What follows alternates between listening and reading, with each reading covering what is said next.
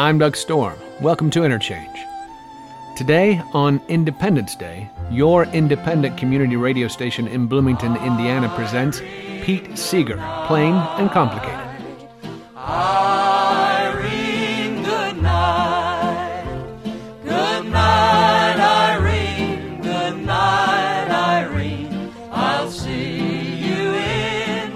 It's hard to know where to begin, but let's start with one of the most popular songs of the mid 20th century the Weavers' rendition of Goodnight Irene by Huddie Ledbetter, better known as Leadbelly. This is a song which seems a kind of simple artifact of pop music, but how we understand the tradition of folk songs, which are nearly always covers or appropriations of music often born of deep suffering, is deeply complicated. But that's for you to chew on as that particular critique is beyond the scope of this program. Pete Seeger died in 2014 at the age of 94, a cultural icon and a so called consensus hero. But the hero was once also a pariah. Seeger's was a long life of constant work and activism.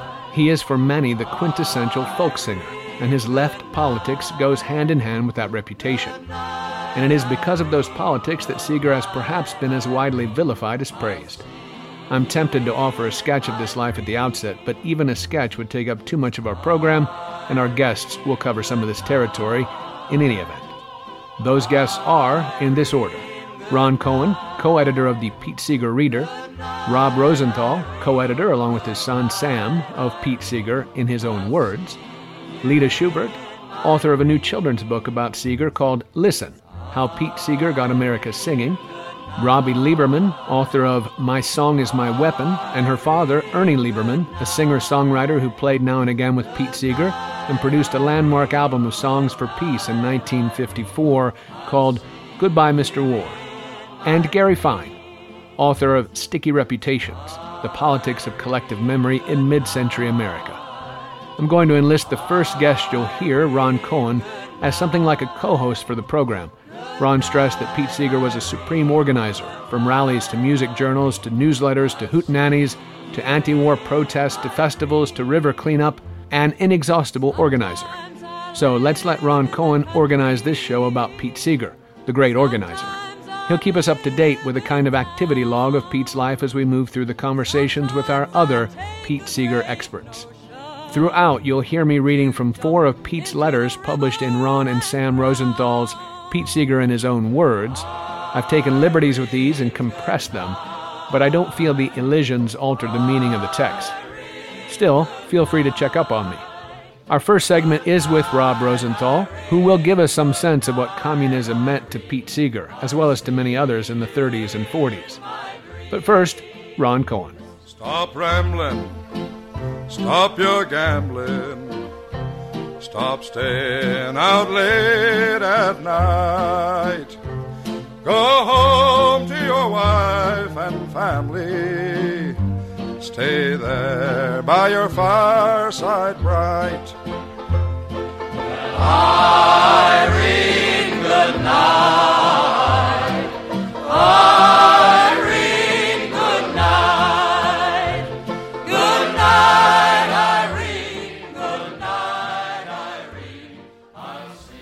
Well, Pete, uh, this is partly a reflection of his left-wing politics, but he he always wanted to get people involved and informed, other musicians, uh, plus the wider world.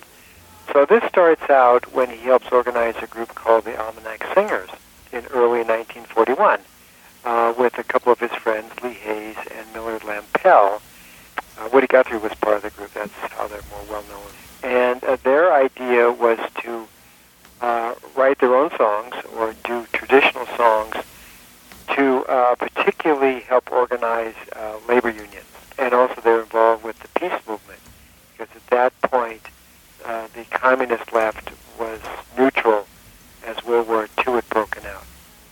So he helped start this group called the Almanac Singers. They do some albums, uh, but then they were blacklisted uh, by 1943. Uh, they mostly performed for labor unions and uh, left-wing groups. They did a, f- a few albums, uh, 78 albums, but then they broke up and Pete went into the army, and he wound up at the end of World War II uh, stationed on Saipan Island in the, in the Pacific. But when he got out of the army uh, in late 1945, he wanted to start a new group. And so they had a, a meeting at the very end of 1945 at his uh, in-laws' house in Greenwich Village, and it was called People's Songs. Now, the idea behind that, which was heavily Pete's idea, was to spread topical songs, uh, particularly dealing with uh, peace, that World War II was over, civil rights, and uh, labor unions, Mm. organized labor. And they made some recordings, and they performed before uh, labor unions and left-wing audiences. Uh, and there were chapters around the country. It wasn't just in New York, but there were chapters on campuses such as Harvard. There was a chapter in uh, Chicago and LA and so forth. So, uh, Ron, there's a there are chapters of groups called People's Songs. Yes, they're all called People's Songs. Okay. LA, People's Songs, Chicago. Oh, okay, okay. Uh, in Chicago, Seth Mhm. Terkel, the, the, the great writer, Mm-hmm. was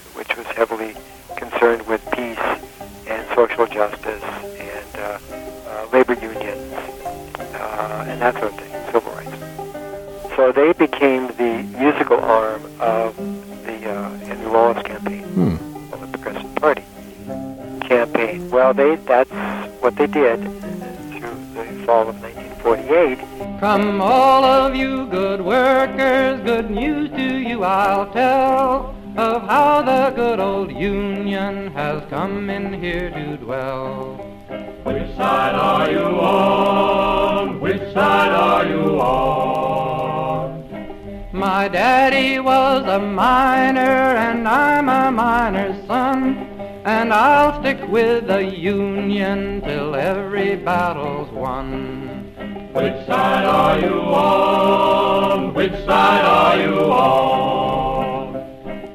became a communist at age seven.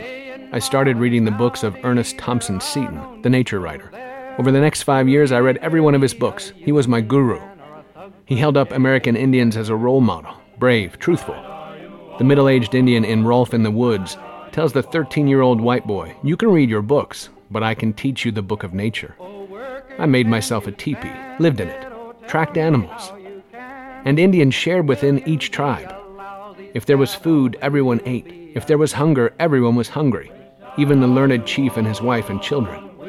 When I was 20, I learned that anthropologists call this tribal communism. At 13, I started reading Thoreau's Walden, then the autobiography of Lincoln Steffens, and Mike Gold's Jews Without Money. I got so interested in politics, I didn't keep up with my studies, lost my scholarship, dropped out of college, and in NYC joined a youth workshop, part of the YCL, Young Communist League. I met Woody Guthrie and we sang together for unions and for communist groups too. After WW2, I was a card carrying member for about four years. Woody tried to join but was turned down. We both used to laugh at the long words and special definitions they tried to give out. Revisionism, said Woody. I revise myself every morning. And of course, after Khrushchev's speech in 56 detailing Stalin's anti Semitism and other brutalities, millions of us asked ourselves, what is communism? From Pete Seeger in his own words, a letter dated November 2005. To raise your pay, we'll all be awaiting till Judgment Day. We'll all be buried, gone to heaven. St. Peter will be the straw ball stand. Now you know you're underpaid, but the boss says you ain't. He speeds up the work till you're about to faint. You may be down and out, but you ain't beaten. You can pass out a leaflet and call a meeting, talk it over. Speak your mind. Decide to do something about it. Uh, do you think that um, maybe the book that you worked on with your son presents what might, what might be called a political philosophy of Pete Seeger? Yeah, I think so. I mean, do you think you could characterize that a, a little bit for us? Pete always saw himself as what he called a uh, a little C communist. So though he uh, of course, was in the Communist Party at one point. He wasn't really tied to the ideology of the Communist Party. He was interested in uh, extreme democracy, mm. uh, and meaning everyone really getting a say in all sorts of decisions. So decisions about art, decisions about the economy, decisions about politics. Everything he was about was really in spreading democracy to its furthest extent. So he had, uh, you know, when he was a kid, he had loved these books by Ernest Thompson Seton about Native Americans, and he was very taken with the way in which they shared everything, at least in Seton's view. Um, and he was always looking for how could you have that in an industrial society? How could you have people sharing everything? Um, you see this in his politics, in his conscious politics, but also completely in his art. His art was always aimed at the greatest, the greatest democratic pr- practices that he could bring into being. Hmm. So the obviously the the the singing, the uh, concerts, the singing everywhere at all venues, anywhere he could. It seemed like, especially during the blacklist period, but it continued after that also. Uh, so, in a sense, is is the embodiment of a political spirit. Yeah, and even more, I think the fact that he was never interested in singing to people, he was interested in singing with people. So uh, participation was the most important thing to him. Uh, he thought it's not, a, it's not as important to sing about democracy as it is to sing democratically. It's hmm. not as important to sing about socialism as it is to sing in a socialist way, by which he meant no stars, no leaders, just everyone singing together. So that is above everything what he was about. He thought it was more important to get people to feel their own power, whether that was singing or voting or whatever it was, than to have them absorb lessons from him. He really wasn't that interested in that. He was interested in you know, do it yourself. That's mm-hmm. what he was an early punk. well, that's that's been the clear message throughout uh, uh, in the conversations we we've had. Pete Seeger as a do-it-yourself champion. He wanted everybody to to pick up guitars, banjos, etc. It's interesting because obviously in this this day and age of constant back and forth, uh, constant um, demonization of one side or another. You know, um, not too long ago, uh, and part of my journey here was was in a sense to try to counter the conservative claims, you know, of, of Pete, Seeger, Pete Seeger being, uh, you know, Stalin's songbird. Uh, you know, these things uh, I, I, came to actually through uh, W.E.B. Du Bois and Paul Robeson, um, who also were strongly sympathetic to the Soviet Union, strongly sympathetic to, to communism, uh, and unapologetic for it in many ways, right?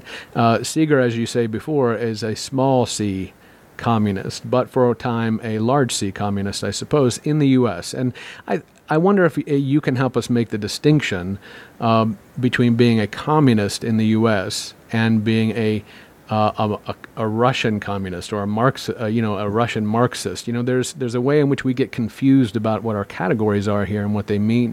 Um, you know, the Communist Party in the United States went through many twists and turns, and without uh, forcing your listeners to go through all those twists and turns, let me just say that for a long time in the United States, the people who were most interested in racial justice, in uh, workers' rights, in uh, early feminism were the people in the Communist Party, um, especially in the great upsurges of uh, labor in order to get unions.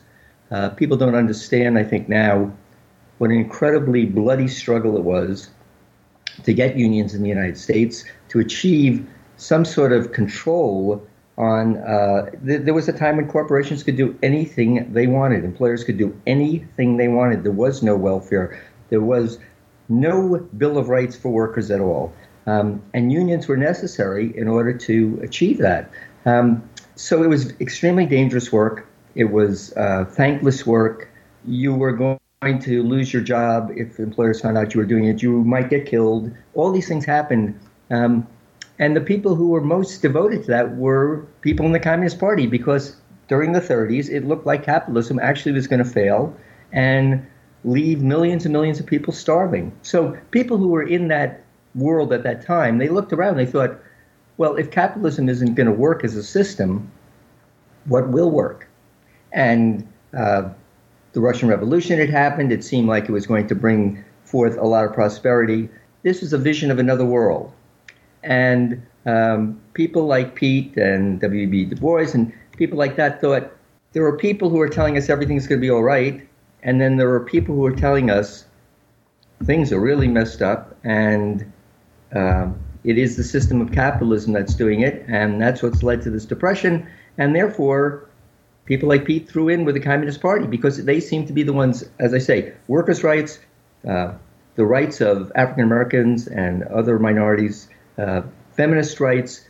They were the ones who were on the line, risking their lives. Mm-hmm. So it wasn't that unusual for people at that time who had progressive ideas to throw in with the, with the uh, Communist Party, and therefore to be linked to the Soviet Union. Now, I think at different times, different people thought well, I don't like what's going on in the Soviet Union, some sooner, some later. Um, in our book, we have this uh, letter, uh, I don't know if you've seen it, that's um, Pete in 1956 writes this letter to his grandchildren. He doesn't have any grandchildren yet. And he writes this letter to the future saying, This is why I'm a communist.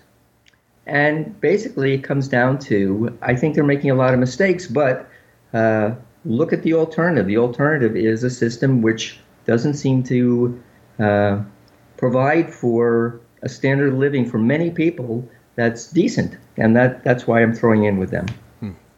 Are, are, there uh, mentioning that letter? Are there besides that one, perhaps, are there other letters that you found most, you know, which, which were your favorites, or did you have one that stood out to you that you thought, man, this is this is a dynamite document? Well, that one above all others because no one had ever seen it before. We right. found it in, in these files, and it said it was sealed, and it mm-hmm. said not to be opened until the death of Charles Seeger and Pete Seeger or the year 2000. When we brought it to Pete, he didn't remember it. he just opened it. You know, he was in the next room. We said, Pete, what's this? you know, because we were, you know, we knew we were in the files of the 50s. And a letter that was sealed and said not to be opened until the death of Charles Seeger, his father, and Pete Seeger, we thought might be pretty interesting. So he he just opened it up and uh, started correcting the grammar in it as he usually did with these things. Uh, but yeah, uh, that was pretty amazing. We we loved the early letters. You know, there's a letter uh, asking his mother if he can buy a banjo, if he could have money to buy a banjo. That that's a great one. Um, there's a letter to a nephew who's about to enlist to go off to Vietnam. Hmm. That's a pretty interesting letter.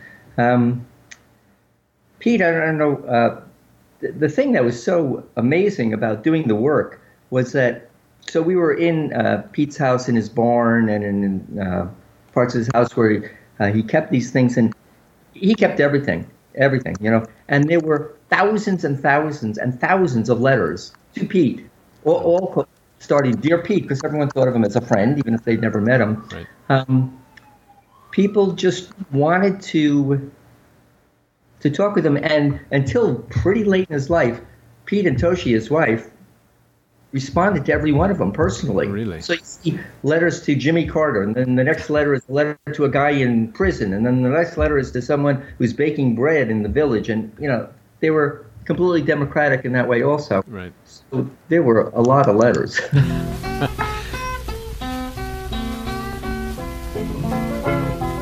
It was on a Saturday night and the moon was shining bright. They passed the conscription bill. And the people they did say for many miles away was the president and his boys on Capitol Hill. It's time for a break. This is the Almanac Singers with The Ballad of October 16, written by Millard Lampell and off of the group's first album, Songs for John Doe.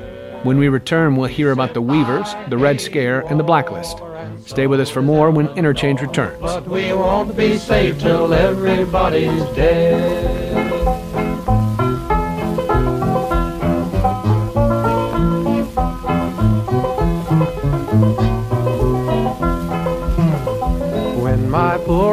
Mother died, I was sitting by her side a promising to war I'd never go. But now I'm wearing khaki jeans and eating army beans, and I'm told that J.P. Morgan loves me so.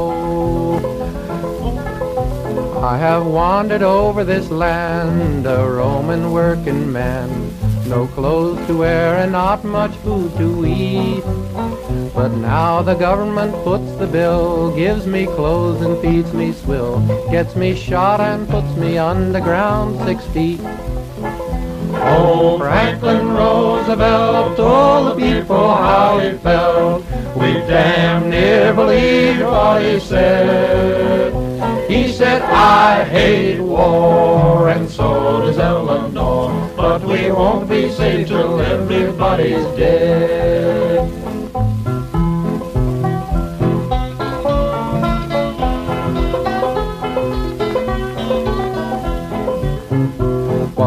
Nothing can be wrong if it makes our country strong. We gotta get tough to save democracy. And Welcome back. though it may I'm Doug Storm on Interchange. Our show is Pete Seeger, Plain and Complicated. For a brief interlude before our station ID break, Ron Cohen tells us about the Weavers and the Blacklist. told the people how he felt. We damn near believe what he said. He said, He wanted to keep doing something with an organization and particularly a publication to get songs out to the wider world. So he's involved with starting a new magazine in 1950 called Sing Out, Hmm. uh, published in New York City. He was not the editor of it, but he was very influential in creating Sing Out magazine, uh, which started out as a monthly initially Mm-hmm. uh, and, and was heavily uh, supporting peace, which was not popular at that time because peace was associated with the Communist Party. But at the same time, he wants to start a, a, a musical organization. Uh, and so uh, in 49, he gets together with three other people, uh, a woman named um, Ronnie Gilbert, uh, and Fred Hellerman and Lee Hays, all of whom had been involved with people's songs, and they begin to perform in a club in New York, 1949, and they call it, they call themselves the Weavers. Mm-hmm. Well, in 1950, uh, this is a lot of Pete's doing because he loves organizing everything. Um, they get a record contract with Decca Records, and in the fall of 1950, they have the number one bestseller in the country. Which one was that? Was that the Irene? Well, Wimoweh. Oh, Wimoweh. Okay. uh, and uh, Tzena, Tzena, Tzena. They have a, a lot of major hits. mm-hmm. Mm-hmm. Uh, and uh, and Lead, Leadbelly's Goodnight Irene was a Oh, right, right. huge one. Mm-hmm. Leadbelly just died in '49, unfortunately, Hmm. Okay. and then his song becomes a huge hit. But all of a sudden, they are booked at the leading nightclubs in the country, Ciro's in Hollywood, and the, the, the fanciest hotel in, in Dallas, Texas, Hmm. and in Chicago, and so forth. And they have to wear they wear tuxedos. This is not Pete. and they, they and they live in these fancy hotels, and they uh, well, the others sort of like this, but Pete does not like it. So when they travel, he stays in people's houses. ah, so he's he's not attracted to the trappings of stardom. No, he hated it. Okay. He, he'd, rather, he'd rather sleep on the floor than, than sleep in a, a Okay. bed. Okay. So the Weavers are huge for a couple of years, but then the onslaught of the Red Scare. There are a lot of uh, negative articles about the Weavers in 1951, 52, and by 53 they're gone. Hmm. They're blacklisted. They can't perform anywhere. And Pete's blacklisted. Can't appear in television. He won't appear in television, in fact, until the late 1960s.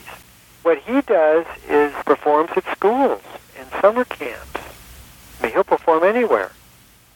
Uh, and he's on the road all the time. Plus, he's recording all the time because he starts recording albums for Folkways Records. The Weavers regroup at the end of 1955, so he's got an organization again. Um, and he's with the Weavers for another couple of years. And they're, they're popular, not as big as they were in 1950, 51. Well, Ron, how did the Weavers come back if they were blacklisted in those in those two years? Well, you could perform at venues. Mm-hmm. So their uh, manager, was Harold Leventhal, tried to book them at Town Hall in New York, a a wonderful hall. Mm-hmm.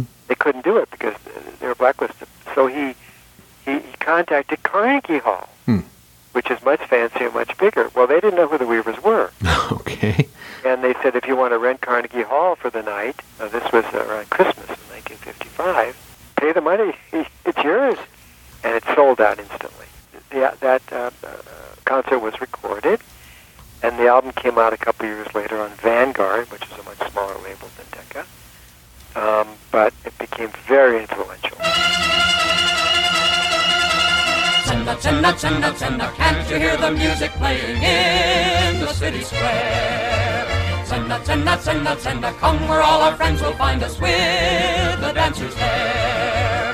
Senna, Senna, join the celebration. This is Doug Storm on Interchange. We'll take a quick break with the Weavers hit Tzena, Tzena, Tzena from 1950. More on Pete Seeger when we return.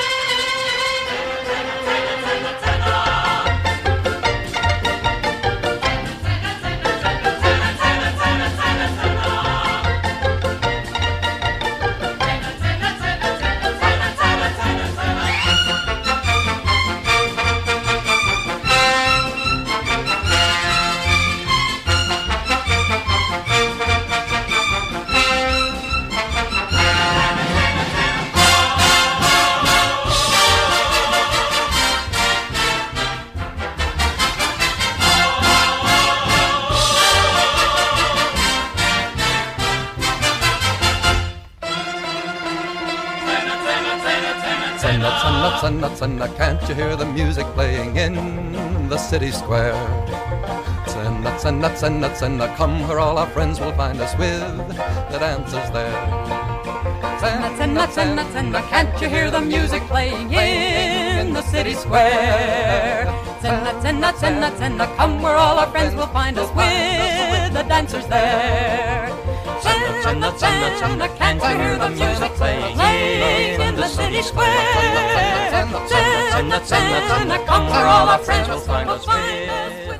Welcome back to Interchange. Again, that was the Weavers' 1950 hit, Tzena, Tzena, Tzena.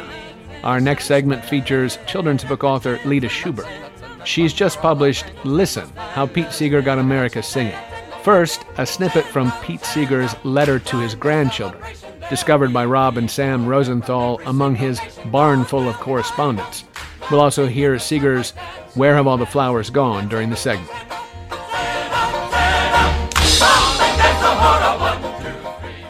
From Pete Seeger in his own words, a letter to my grandchildren, dated 1956. I still feel that the basic Marxist analysis of history is correct, and I'll stick with Russia and China too, in spite of their mistakes. After all, American democracy has made undemocratic errors too. Washington's troops forced the deportation of thousands of citizens just because they were Tories during the Revolution. Later, these troops suppressed the Shays Rebellion. In 1812, American troops sacked and burned Toronto needlessly. And of course, slavery and Jim Crow have been a great blot on our life. Yet, taken all in all, I think American life and thought and culture have been and will be a wonderful influence in the history of the world. And I believe that Russia and China will also be. If I deplore Hungary, I also deplore America's past actions in the Philippines or Nicaragua, or more recently, Guatemala. But I'll stick with America because I love her, and with the communist states because I admire their achievements too. Being a communist has helped me, I believe, to be a better singer and folklorist, and a more selfless citizen. I can't say so openly, unfortunately, at this period. Thus, this letter must not be opened for many years. Otherwise, I would be hard put to earn a living for the family, and more important, it would put great hardships on my wife and children, in causing them to be ostracized from their neighbors and friends. This old man, he plays one. He plays knick-knack on my thumb. Knick-knack, paddywhack, give a dog a bone. This old man came rolling home. This old man, he plays two. He plays knick-knack on my shoe. So, uh, your book, which is a children's book, it's uh, Listen How Pete Seeger Got America Singing. It's roughly 20 pages or so long, except maybe accepting the author's note and the resource pages. Uh, and Pete Seeger lived for 94 years. And uh, what what is it? I mean, how did you go about thinking, I have 20 pages, what am I going to do here? Well, first of all, when you're writing a picture book these days, I don't think in terms of pages, I think in terms of words. Hmm. And they really like you to have fewer than a thousand words. Oh, my heavens. Fact, I, I know, and ideally fewer than 600 words, but I didn't get, I didn't manage to achieve that. Hmm. So it's a question of uh, telling a story and making it into a story that has something that will appeal to, to young children and something that will appeal to the adults who might be reading it to them and and something that stays honest and authentic and true to Pete's life. So I couldn't leave out the blacklist and HUAC, and something that um, you know satisfies me and doesn't doesn't go too far afield from the Pete that I knew. So it's not easy. It's not easy. It'd be easier to write for grown-ups. but I wanted children to know about Pete. Well, that So- is a, a shot. uh, I had no idea that that was that was your your sort of outer limit on on the picture book. Huh? A thousand Yeah. words. Wow, that's a blog post. Yeah. but it took me a really long, much longer time than writing a blog. I'm post. sure it did. Yeah, those those limits require uh, you really, really considering what you're doing and how to how to convey it. Um, and it, Yeah. I, I I will point out that that wasn't um, uh, the part that I enjoyed seeing. Obviously, about the the HUAC, the House Un-American Activities Committee, um, and and pointing that out. You know what what happened for Pete there. Can you tell a little bit about that that particular part of Pete's life? Sure. And you know, I have on my website a link to the, his 1,800 pages of FBI files, but Mm. it's very easy to find his testimony. And it's absolutely chilling to read the whole testimony because they were just, they hounded the poor man. They were so, they were impossible, those Mm. people, Mr. Tavenner and the other members of HUAC. And I felt that it had to be included because, of course, it was important. The McCarthy hearings and HUAC really uh, reached their evil tentacles through the 50s and changed the lives of many, many people, not just the Hollywood 10 that we all know about, but many people in Washington and around the country. And it changed Pete's life. He had to go more or less underground for many years. He had to um, sing in colleges, and I mean, not had to, but he made a life singing in colleges and coffee houses and camps, and he met in schools. And he actually had a profound effect doing that because he reached a lot of young people that he might not otherwise have reached if he were singing in the big ta- bigger venues. And he created a whole cadre of young people who were ready to hit the streets in the 60s. So, um, Mm-hmm. but his testimony was is really I have it I have it in front of me and uh, you know here's one of the things he said when when they were hounding him and they kept trying to get him to admit that he had sung at communist party venues. And they asked him over and over and over again in as many ways as they could figure out. And he took the first amendment which was unusual. Most people who were testifying took the fifth amendment which is the right of, against self-incrimination. But he took free speech. And he said, I have sung for Americans of every political persuasion, and I am proud that I never refused to sing to an audience, no matter what religion or color of their skin or situation in life. I have sung in hobo jungles and I have sung for the Rockefellers, and I am proud that I have never refused to sing for anybody. That is the only answer I can give along that line. Hmm. And it took a tremendous amount of courage back then to just stand up to those frightening people who had power over your life. Little boxes on the hillside, little boxes made of ticky tacky, little boxes, little boxes, little boxes, all the same. This is Doug Storm on Interchange. We're exploring the long life, politics, and music of Pete Seeger, plain and complicated. Happy Independence Day. They're all made out of ticky tacky and they all look just the same. Pete Seeger really sort of was constantly involved in, in performing all over the place, like you say, from children's uh, singing to children at camps to going to colleges and singing, and and as much out of was it as much out of necessity because, as you say, it was blacklisted for a time, and he found a way to, I guess, hit the streets and make a difference there. Right. Yeah, Well- that's what he did. in your book, you I think you write something about making uh, making people a little, a little bit more like Pete. Is kind of what, Yeah. what was going on Yeah. there as well. Well, you know, there were a lot of people in the 50s who were sort of looking around for something to give their lives meaning. It was not.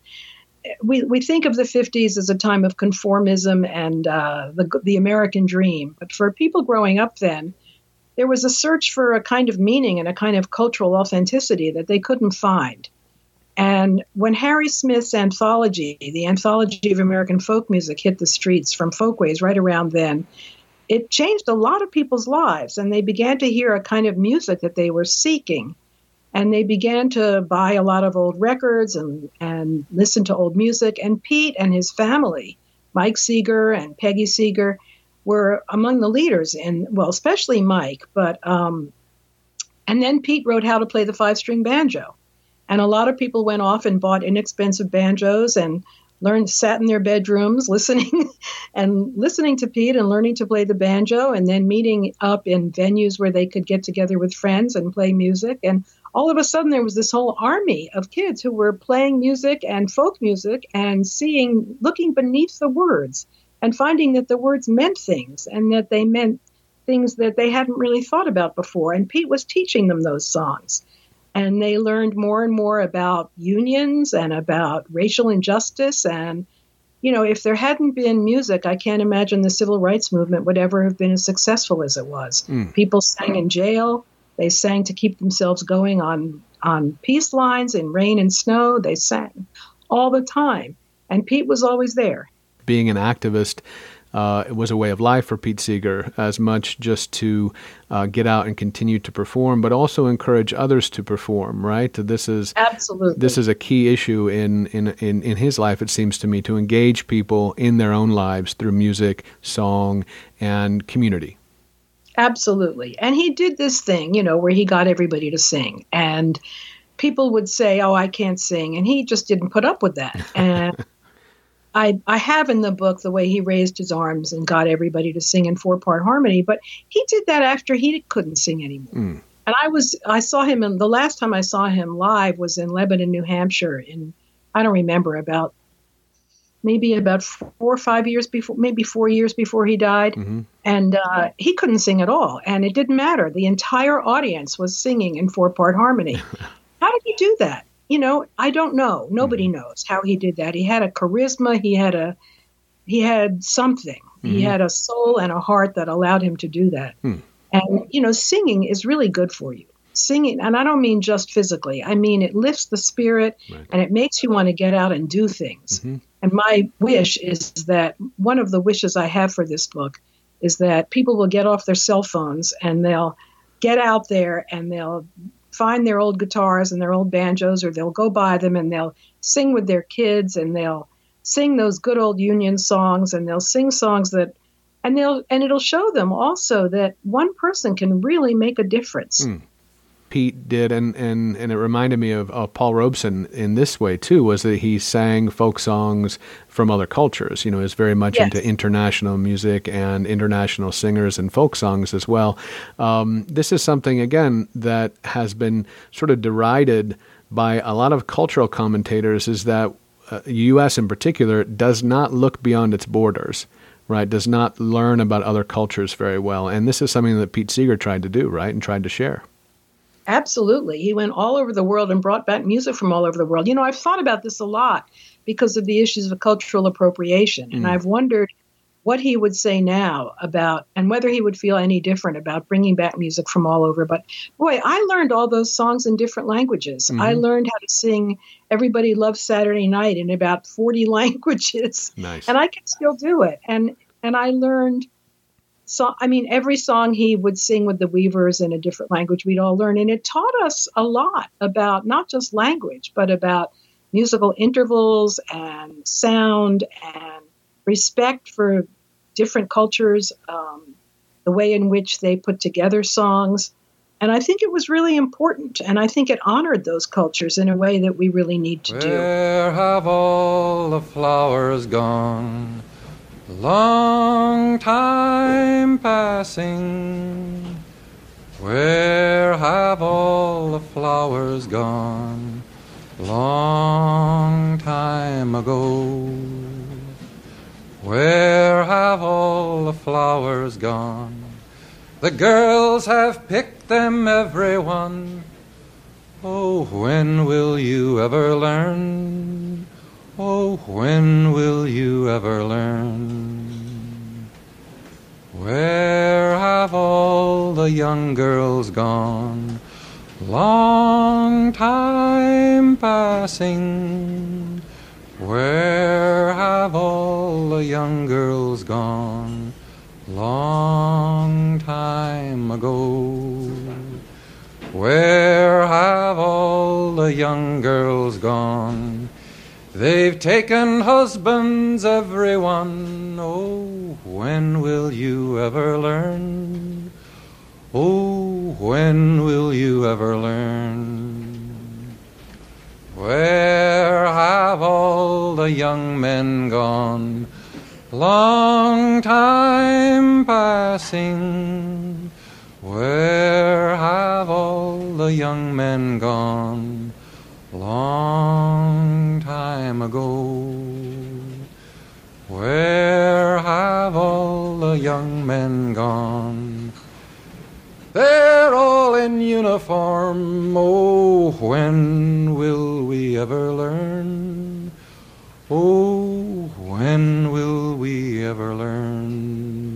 The Hudson River cleanup, which uh, again is another sort of a, another phase in Pete's life, right? Like uh, uh, where um, another way in which Pete Seeger made a difference uh, in maybe a surprising way, you know, building what he built a sloop, a 19th century sloop, and said, we can do this together. We can clean it up. Um, another way that Yeah. he showed us the way to do things that was that was not just about you know playing a banjo. It's about how to Huge. get engaged. Yeah, huge difference. Let me read that little part in the book because it says it. I think it just says it so. If I quote myself, so um, mm-hmm. effectively, it's like this is what a person can do. Mhm. Um, Pete and his wife Toshi built a log cabin overlooking the Hudson River. That mighty river had been poisoned. Factories had dumped chemical waste in it for years. So once again, Pete went to work. People laughed. You can't do that all by yourself, they said. And he couldn't. But when he sailed the Great Sloop Clearwater, they all came to see it. Guess what? They left caring about that river and then they went to work too. It wasn't long before people could swim there. If anybody asks you where in the world is the most important place, tell them right where you are, Pete said. Naturally, he made up songs about it. and I think that's sort of epitomizes who he was. You know, work where you are, think globally, act locally. And he started thinking about that back in the late 1960s. Hmm. And he went off and he sort of saw this sloop and he thought, oh, you know, we could maybe do this. And he went all over the place trying to find somebody who could build it. And he found somebody in Maine who liked the idea. Ironically enough, he was he had to not sail on it all the time because uh, some of the backers felt that his communist associations would not allow as much fundraising as they hoped would happen. Hmm. So he kind of stepped back from it a little bit, but that didn't affect the success of the boat. I mean, and it's still sailing. And in fact, last week I gave some money to Clearwater so that it could sail down to Washington and try to uh, reverse Trump's idiotic climate change policy. Yeah. And uh, they had to turn back because of storms and floods, Hmm. but uh, they will try again. That's so the cool. Clearwater is still out there fighting. Wow, that's cool. You know, if Trump reverses the climate laws that were put in place with Hmm. much activity, then the Hudson will become polluted again. Well, you know what I like most about this, and, and what I've sort of really enjoyed about uh, thinking about Pete Seeger is is is trying to understand a communal way of encouraging um, agency, right? Mm-hmm. Uh, again, Uh-huh. it's not a, it's not important that I do it. It's important that we do it together, and that we can we all have the ability to be agents in this situation. And uh, you know, music may be the best way to do that. The best way that we gather each other together. I like that. And music has tremendous power. I mean, look all over the world, music has power.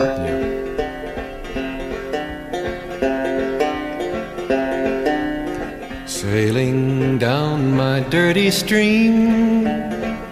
Still, I love it, and I'll keep the dream. It's time for a break. This is My Dirty Stream, written by Pete Seeger about the Hudson River.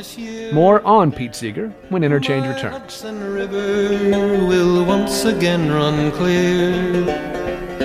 It starts high in the mountains of the north, crystal clear and icy trickles forth. With just a few floating wrappers of chewing gum, dropped by some hikers to warn of things to come.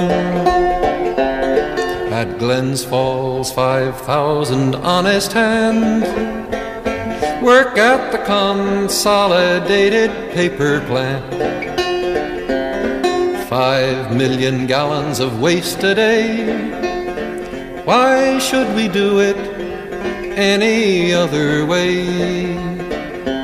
Down the valley, one million toilet chains. Find my Hudson so convenient place to drain. And each little city says, Who, me?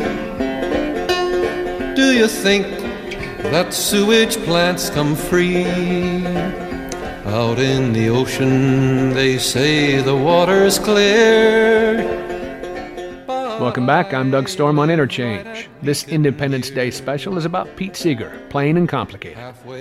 We'll highlight a father daughter pair in this segment. Ernie Lieberman will tell us about what he learned from knowing Pete Seeger and playing music with him. And Robbie Lieberman, author of My Song is My Weapon, will tell us about communism absent the confusion and demonization of party affiliation. First, Ron Cohen catches up on Pete as a promoter of topical songs in the magazine Broadside. Then Seeger's own ideas about folk songs and fascism. my Hudson River and my country will run clear.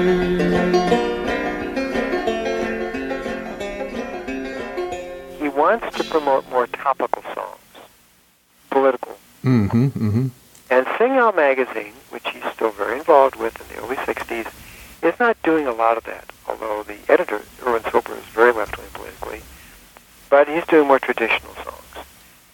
So uh, Pete has another idea. Let's do a topical song magazine. And he got that idea in England. He was in England, and there was a topical song magazine there. So he came back, and he uh, and another person who wanted to do this was Malvina Reynolds, great topical songwriter. So he, so Pete and Malvina encouraged a couple in New York City in 1962 to start a topical song magazine, which was called Broadside Hmm. magazine. Uh, and the uh, editors were Sis Cunningham and her husband Gordon Friesen. So that that was very important, and that was the first magazine to publish Bob Dylan Hmm. And everybody else, every other Tom Paxton and Phil Ochs and Malvina and Pete. A lot of Pete songs appeared in it. So these are all new songs uh, dealing with all kinds of issues. And Broadside went, in fact, through the 60s, through the 70s, and into the 80s Hmm. even, and they put out songbooks and so forth. So that was one of Pete's uh, real uh, pride and joys, was uh, Broadside magazine, and encouraging people to write their own songs and, and submit their own songs. This is what he did uh, for People's Songs and the Wallace campaign. Send your songs in. Everybody write songs. Mm-hmm. Send them in. Don't don't depend on uh, commercial songwriters or people you've heard of. Uh, do it yourself. Mm. And they did this in the 40s, and they're doing it again now in the 60s.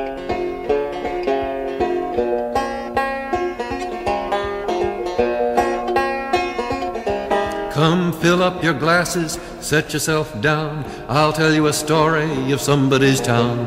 It isn't too near and it's not far away. It's not a place where I'd want to stay. The people are scratching all over the street because the rabbits had nothing to eat. The winter came in with a cold, icy blast. From Pete Seeger, in his own words. A note, circa 1942. Yet we should keep in mind that there are several different attitudes of people listening to the songs. Does the professor recording a ballad like it for the same reason as does the old mountain woman who sings it to him? Does the Cafe Society patron like the Golden Gate Quartet for the same reason that the Arkansas sharecropper does? Hitler, too, likes folk music. German propaganda is full of buxom Bavarian maidens singing old Tyrolean carols, and Benito's fascist youth hiking organization publishes many gay traditional Italian melodies in its songbook. Where does the difference lie between the Democrats and the fascists' love of folk music?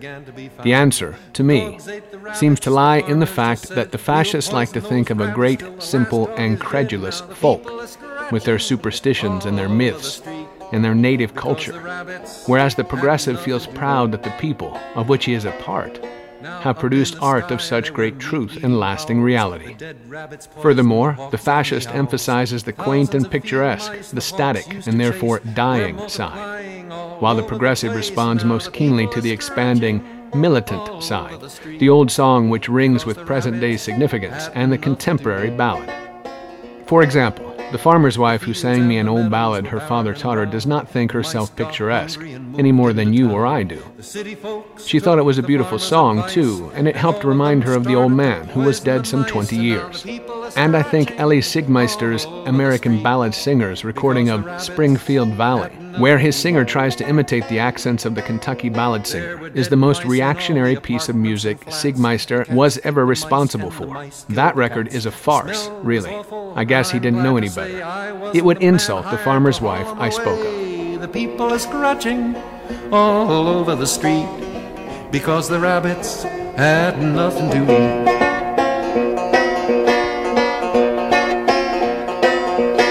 All through the country and all through the town, there wasn't a dog or a cat to be found. The fleas asked each other, now where can we stay? They've been on the people from then till this day. People are scratching all over the street because the rabbits. We've had a couple of shows on this program about protest music, but trying to understand po- political music, political songs, protest songs, uh, you know, how to define them appropriately, if they are calls to action, things of that nature. It becomes kind of a, a tangled knot trying to understand: is this music political? Does it does it achieve any kind of action, right? Uh, uh, and how we define what is um, political versus what is cultural. The political aspect of this music uh, kind of went away, but the cultural aspect seemed very influential. And so I wanted to ask you, as much as anything else, how, how do we parse those two things? You know, what makes something political, what makes something culturally influential? I, I find it hard to separate those. Mm-hmm. In the U.S., uh, politics often comes in the realm of culture, so uh, the distinction is hard for me to make in some sense. And when you think about the songs that were meant to be political, uh, I think early on they were very important to the social movements that they were part of, and they brought people together in that way. They didn't, you know, literally change laws and governments and so on, but they helped people think in different ways and then feel a sense of unity uh, about the issues that they cared about. So when that spreads to the culture, and I think what was most important about that music from the old left was bringing political ideas into the broader culture through songs. Hmm. So uh, Pete Seeger uh, is is in that tradition uh, almost entire. I mean, really, uh, that's that's what he comes out of, right? The old left. Surely, yes. Mm-hmm. So, so in particular, what is their relationship? Pete Seeger, the Communist Party, other um, singers, performers, um, literary artists of the day as well, and their relationship to the Communist Party at the time. I think they saw themselves as part of a broader movement. I think focusing on the party doesn't always uh, help us understand the world they were in. Mm-hmm. So there was a broad movement for social change that in the 1930s gave people the idea that there might be better alternatives during times of depression. They thought that that movement would change the world. Mm. I think the songs, some people have called it the glue that held the movement together. There's a lot of metaphors people use, um, but it helped people feel the emotional attachment as well as the intellectual attachment to a broader movement for social change. Mm-hmm. It's one of those things we, we easily forget in this era. It's a long, long time ago, and it's easy to forget the the, the context of the time. It's easy enough to say things like uh, that was during the Depression, or there's, then there's World War II, and then there's uh, the Cold War, and it's easy to sort of name those time frames in some sense. That grand historical narrative we like to imagine explains everything, but it's hard to get back into those lived days. Yes, it is very hard. The mistake many people make is assuming that cultural workers, Pete and his contemporaries, who had an association with the Communist Party or the Communist movement, took orders from someone at the top and, you know, wrote songs in response to the, the orders they were given. Mm-hmm. And you have to keep reminding yourself you're dealing with creative people and artists, and they're doing their creative work. They're not. They're not just waiting for someone to tell them what to do and how to do it. Right. Well, there is the, obviously the one question that I assume people continue to ask of Pete Seeger, and in in this particular moment you're talking about, uh, you know, the the song uh, uh, about FDR and, and, and not not sending troops to the war, right? Yes. Yes. And so this is a general uh, conservative uh, point to be made, I suppose, or a right wing. Um, attack on Pete Seeger and his contemporaries would be like you, that they, that they are taking those particular orders. I think you could safely say followed the party line in some sense. Mm-hmm. But that doesn't mean you sit down with the party line in front of you and say, "Okay, now I'm going to write this song." Right, right, right. Those are those are the people you work with. You believe mm-hmm. um, that they're doing the right thing and that you're part of this movement that's Right. going to change the world. And there were people who were self-conscious and uncomfortable about that. I think Woody Guthrie, at the same time, wrote some kind of satirical song, you know, about the line's been changed again. Mm-hmm. So there was there was some self consciousness about it, and I think some discomfort about it. And everybody was clearly relieved when they could go back to singing uh, songs that, that they really felt they believed in in their hearts. Right. Right. Well, uh, Robbie, uh, you do write about the organizational culture of the American left as well. How does folk music fit into that?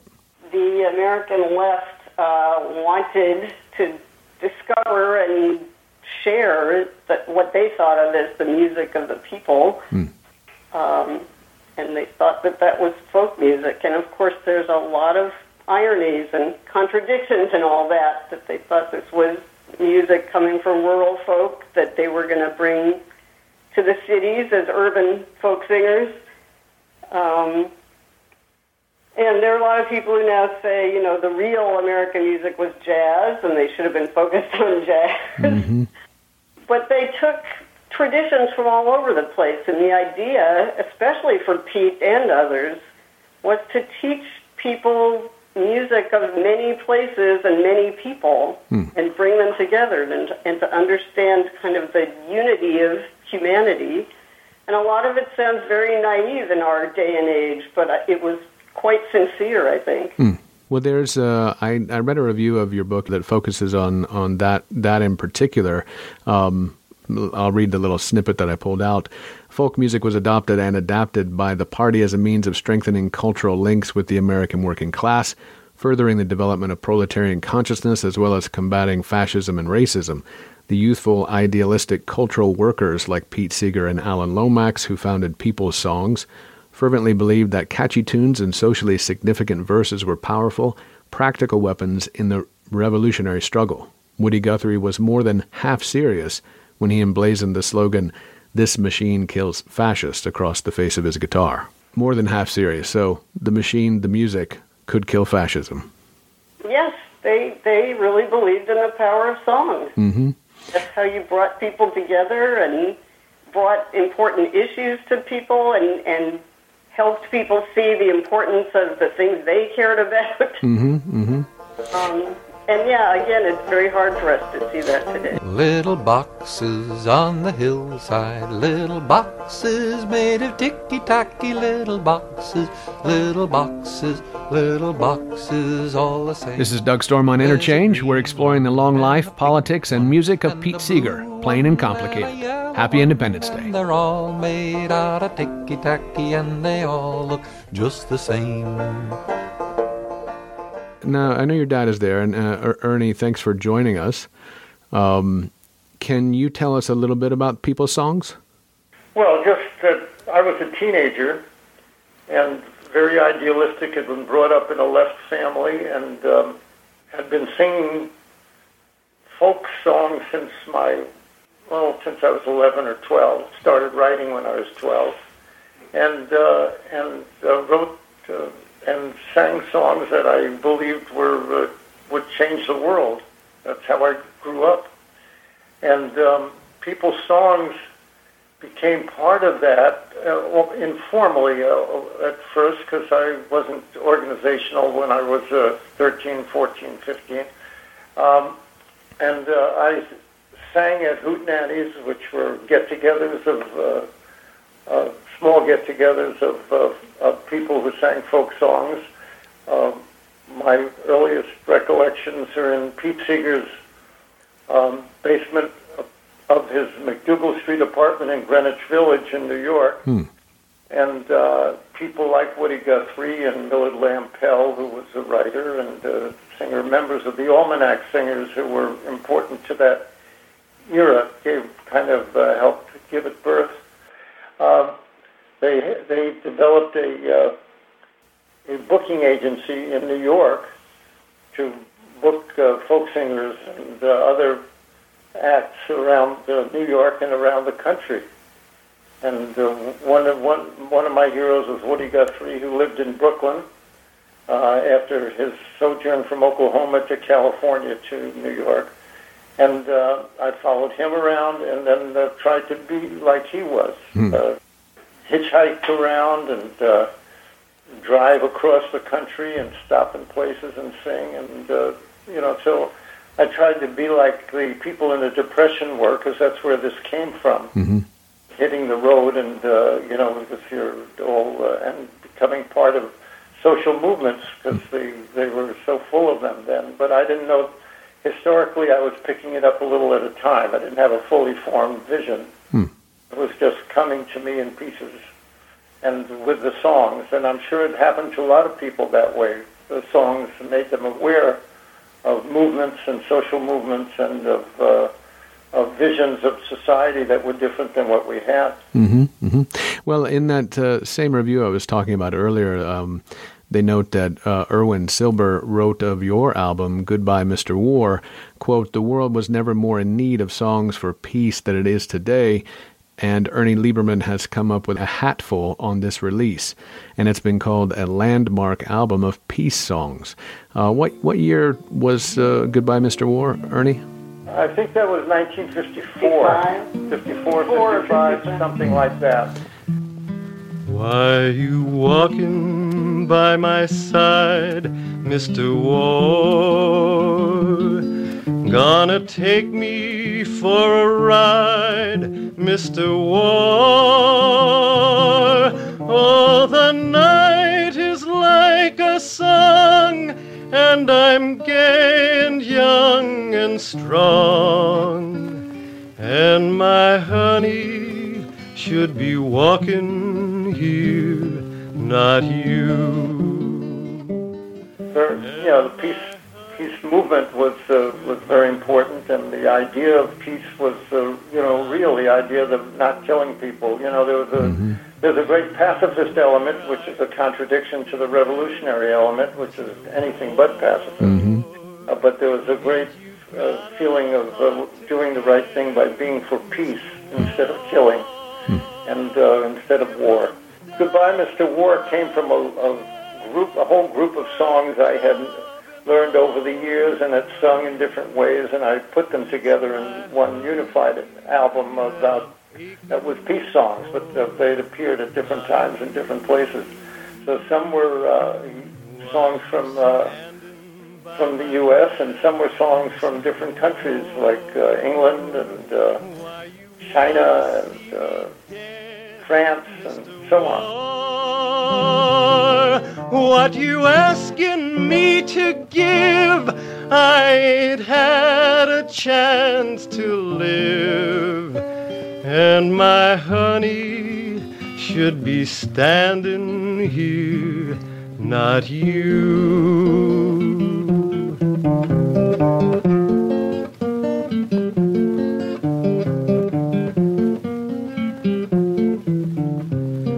Why you choking out my breath, Mr. War, with your clammy kiss of death, Mr. War.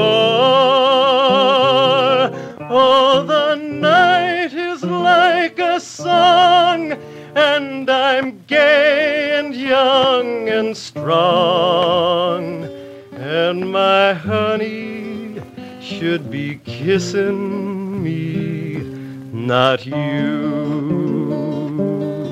And my honey should be kissing me, not you, Mr. War, not you. Hmm. What was your favorite cut off the album? Oh, that's a hard one. Surely somebody's asked you before. uh, I, I had sung the Spring Song for years, which was a song by Earl Robinson and John Latouche, and um, uh, and the Spring Song was, was you know a song I had sung. So uh, you know, in a way that triggered the whole album. I wonder, will there be a war this spring? The way it started. Mm-hmm. Oh, I wonder, will there be a war this spring? Will we be fighting while the robins sing? Will bayonets be bristling and bullets do the whistling when the world is all in bloom in the spring? Can it be that we'll be drilling in the spring? Can it be that we'll be killing when it's spring?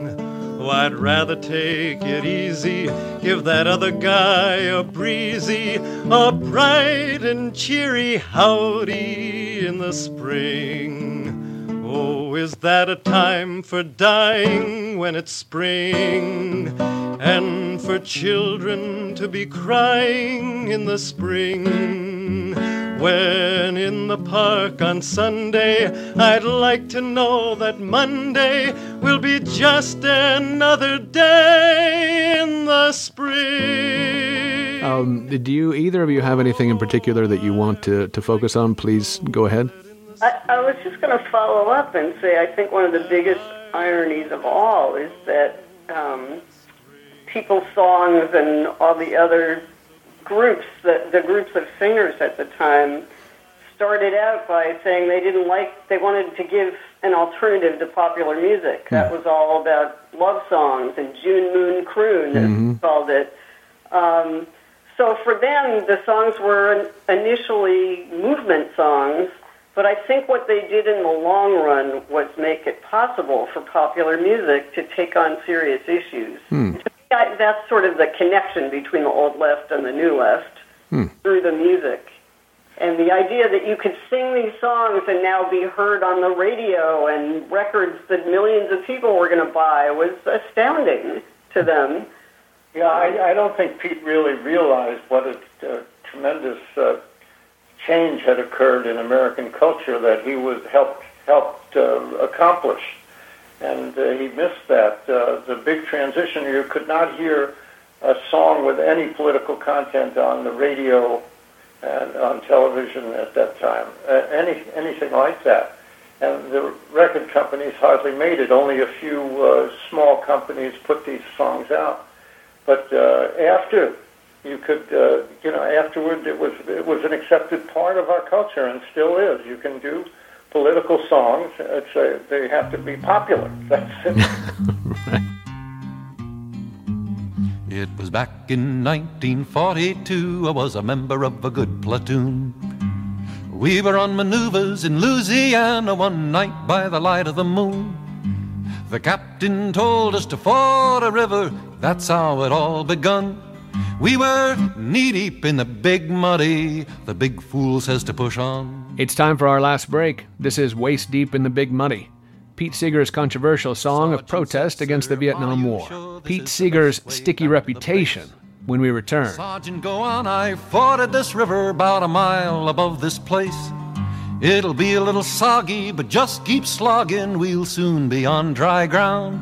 We were waist deep in the big muddy, the big fool says to push on.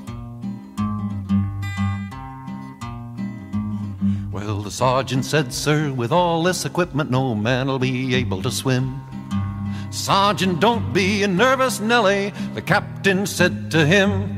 All we need is a little determination, men. Follow me, I'll lead on. We were neck deep in the big muddy, the big fool says to push on. All at once, the moon clouded over, we heard a gurgling cry. A few seconds later, the captain's helmet was all that floated by. The sergeant said, Turn around, men, I'm in charge from now on. And we just made it out of the big muddy with the captain dead and gone. We stripped and dived and found his body stuck in the old quicksand. I guess he didn't know that the water was deeper than the place he'd once before been. Another stream had joined the big muddy about a half mile from where we'd gone. We were lucky to escape from the big muddy when the big fool said to push on. Welcome back. This is Doug Storm on Interchange. For our final segment, Gary Fine joins us to talk about the way Pete Seeger came back from the communist taint. He's the author of Sticky Reputations The Politics of Collective Memory in Mid Century America. Ron Cohen locates us in Pete Seeger's long life one last time, and I'll read Pete's advice to his nephew about joining up for war. Waist deep in the big muddy, the big fool says to push on. Waist deep in the big muddy, the big fool says to push on. Waist deep, neck deep, soon even a tall man'll be over his head. Where waist deep in the big muddy, the big fool says to push on. And then by the late 60s, he gets a new idea, which was the environment.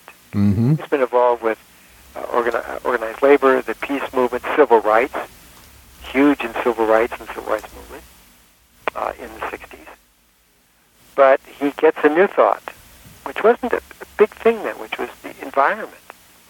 And he has a house which is on um, the Hudson River, uh, up from New York City, Beacon, New York. And he's looking out the river, and the river is a filthy mess, garbage in it and everything. Can't swim in it. So he gets the idea to build a sloop, which is going to be the sloop Clearwater, which was a, a, a boat that uh, traveled on the Hudson in the 19th century. So he has a shipbuilding company in Maine construct uh, a 19th century sloop that comes to New York City. They're going to promote cleaning up the Hudson River as part of the larger environmental movement. Mm-hmm. And people thought that he was crazy. And it worked. It, it, and he had uh, amazing people working on it. They did concerts on the sloop, uh, a dock near where he lived in Beacon. And they began to have uh, festivals clean water campaigns, and this spread around the country too. Other people tried this sort of thing, and so that that's still going. And finally, he's back on TV in the late '60s.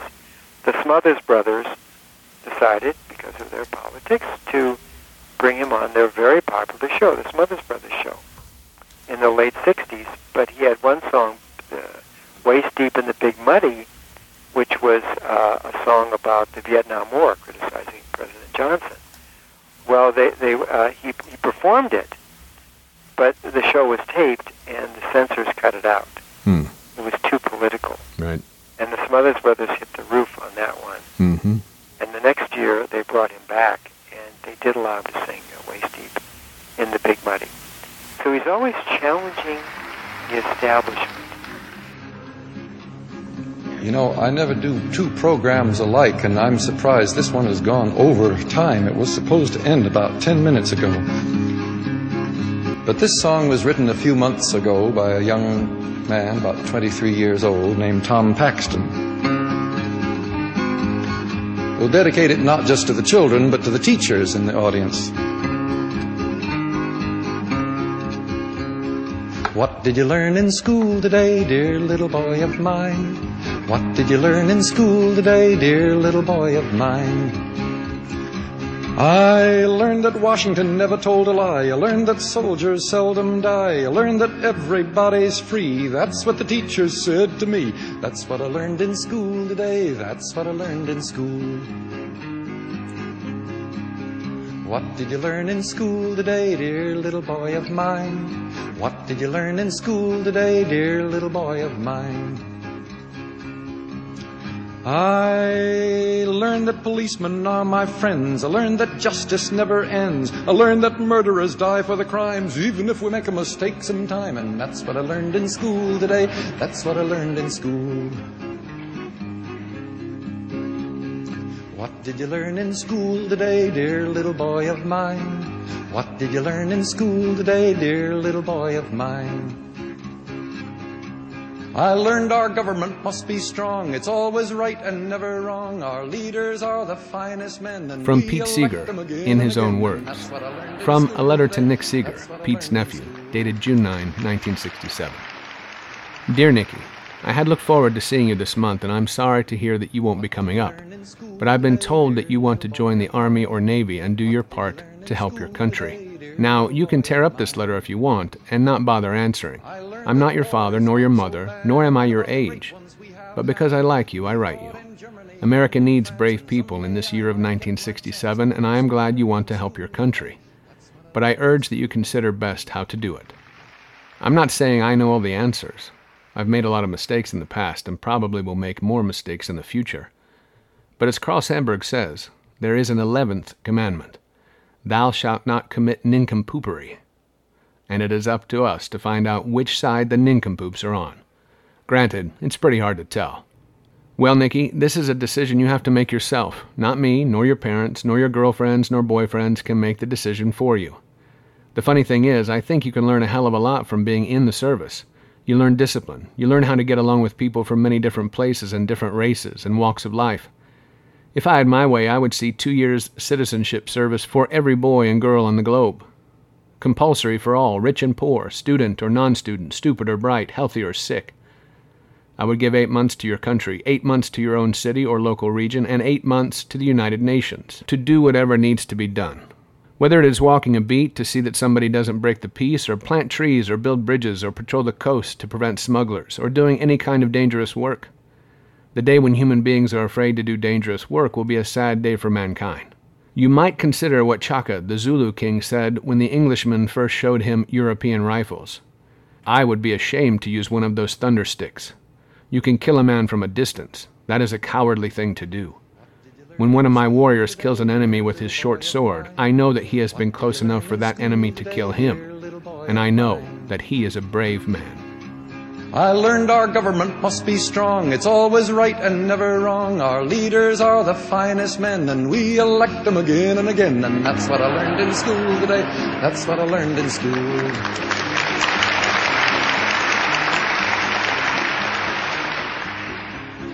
What did you learn in school today, dear little boy of mine? What did you learn in school today, dear little boy of mine? I learned that war is not so bad. I learned about the great ones we have had. We fought in Germany and in France, and someday I might get my chance. And that's what I learned in school today. That's what I learned in school. The, the theory of reputational entrepreneurs asks the question who are the supporters? Who are the opponents? What are their interests in picking a fight, Hmm. in making an argument about reputation?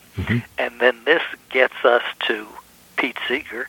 And Pete Seeger is kind of a representative of a class of Americans of the 1930s, 1940s, who are um, who were men of the left, typically men, um, and at that period of time, they they were very controversial.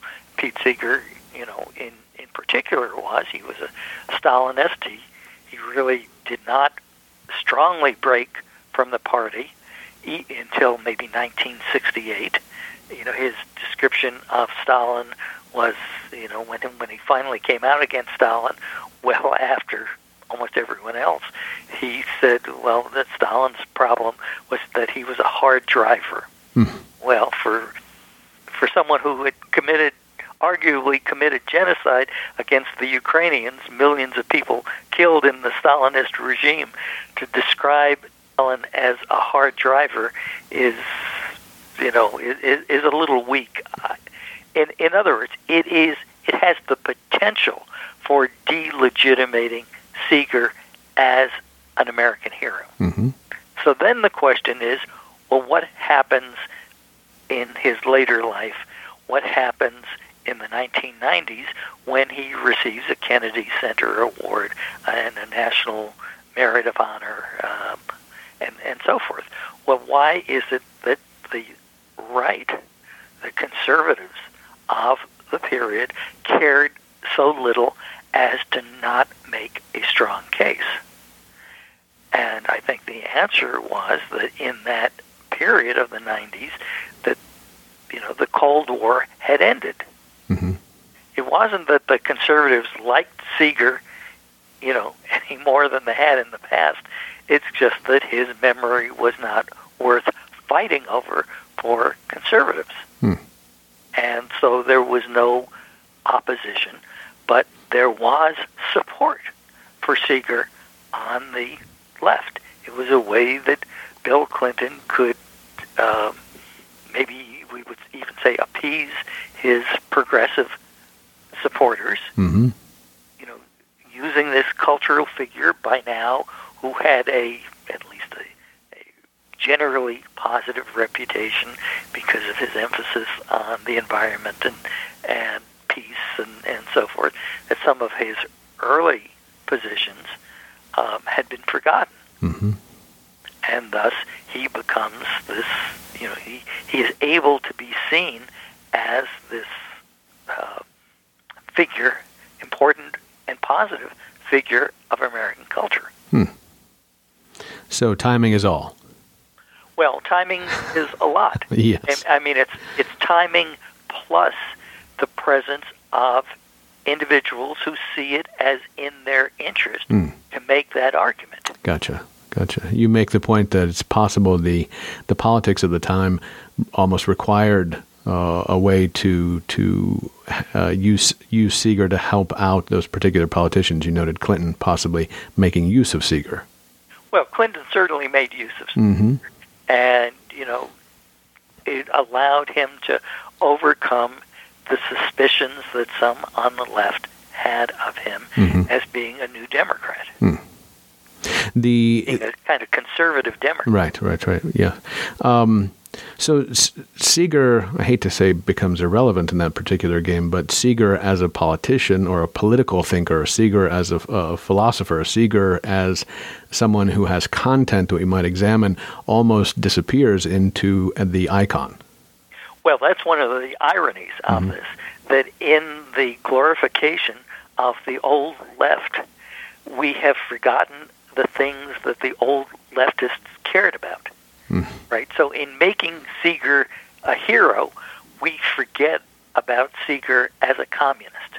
Now, that is, you know, there, there's that irony there because he had a set of beliefs that some few Americans still hold, but those beliefs have been erased.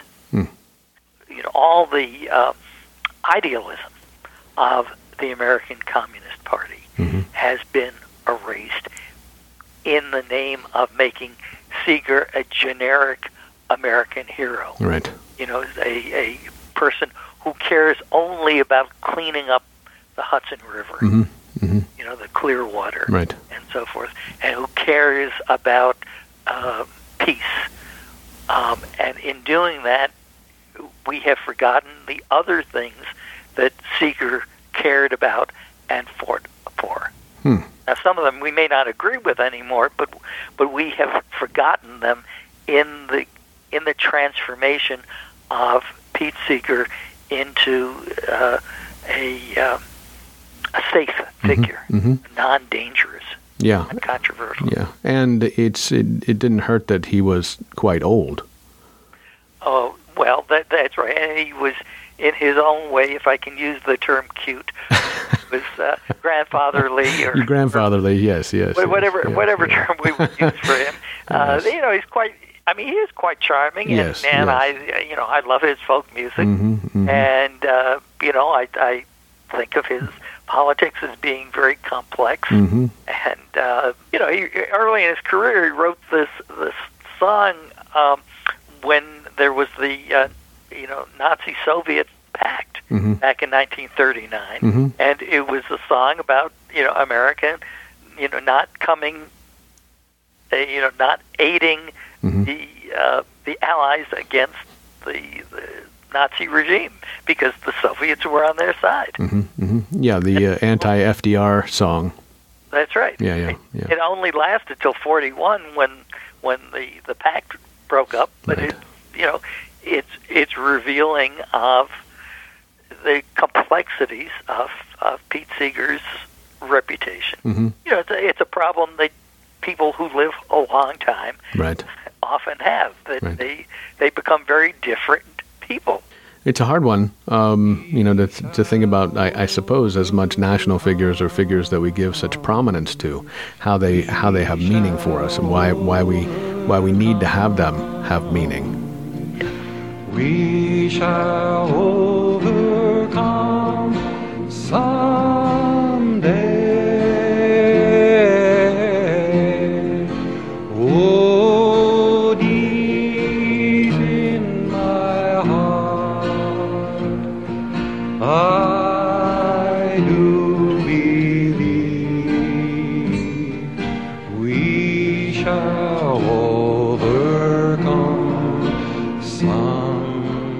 That's it for our show. Pete Seeger, plain and complicated. Happy Independence Day. We'll close with We Shall Overcome, the 60s civil rights anthem, and surely a song that so many of us know and associate with Pete Seeger. Of course, this is as complicated as anything that seems plain when it comes to Seeger. He didn't write this song, but he did apparently change it from We Will to We Shall and added some verses. The rights to the song are held by multiple parties. My thanks today to Ron Cohen, Rob Rosenthal, Leda Schubert, Robbie and Ernie Lieberman, and Gary Fine. It was an education. And thanks to you for listening. A reminder that you can find this program along with other interchange programs available for podcast at our website, wfhb.org slash news slash interchange. Feel free to send us an email also. Our address is interchange at wfhb.org. I'm Doug Storm. I produce Interchange. Rob Schoon is assistant producer, and executive producer is Joe Crawford. Stay tuned for the Jazz Menagerie coming up next on your community radio station, WFHB. Someday,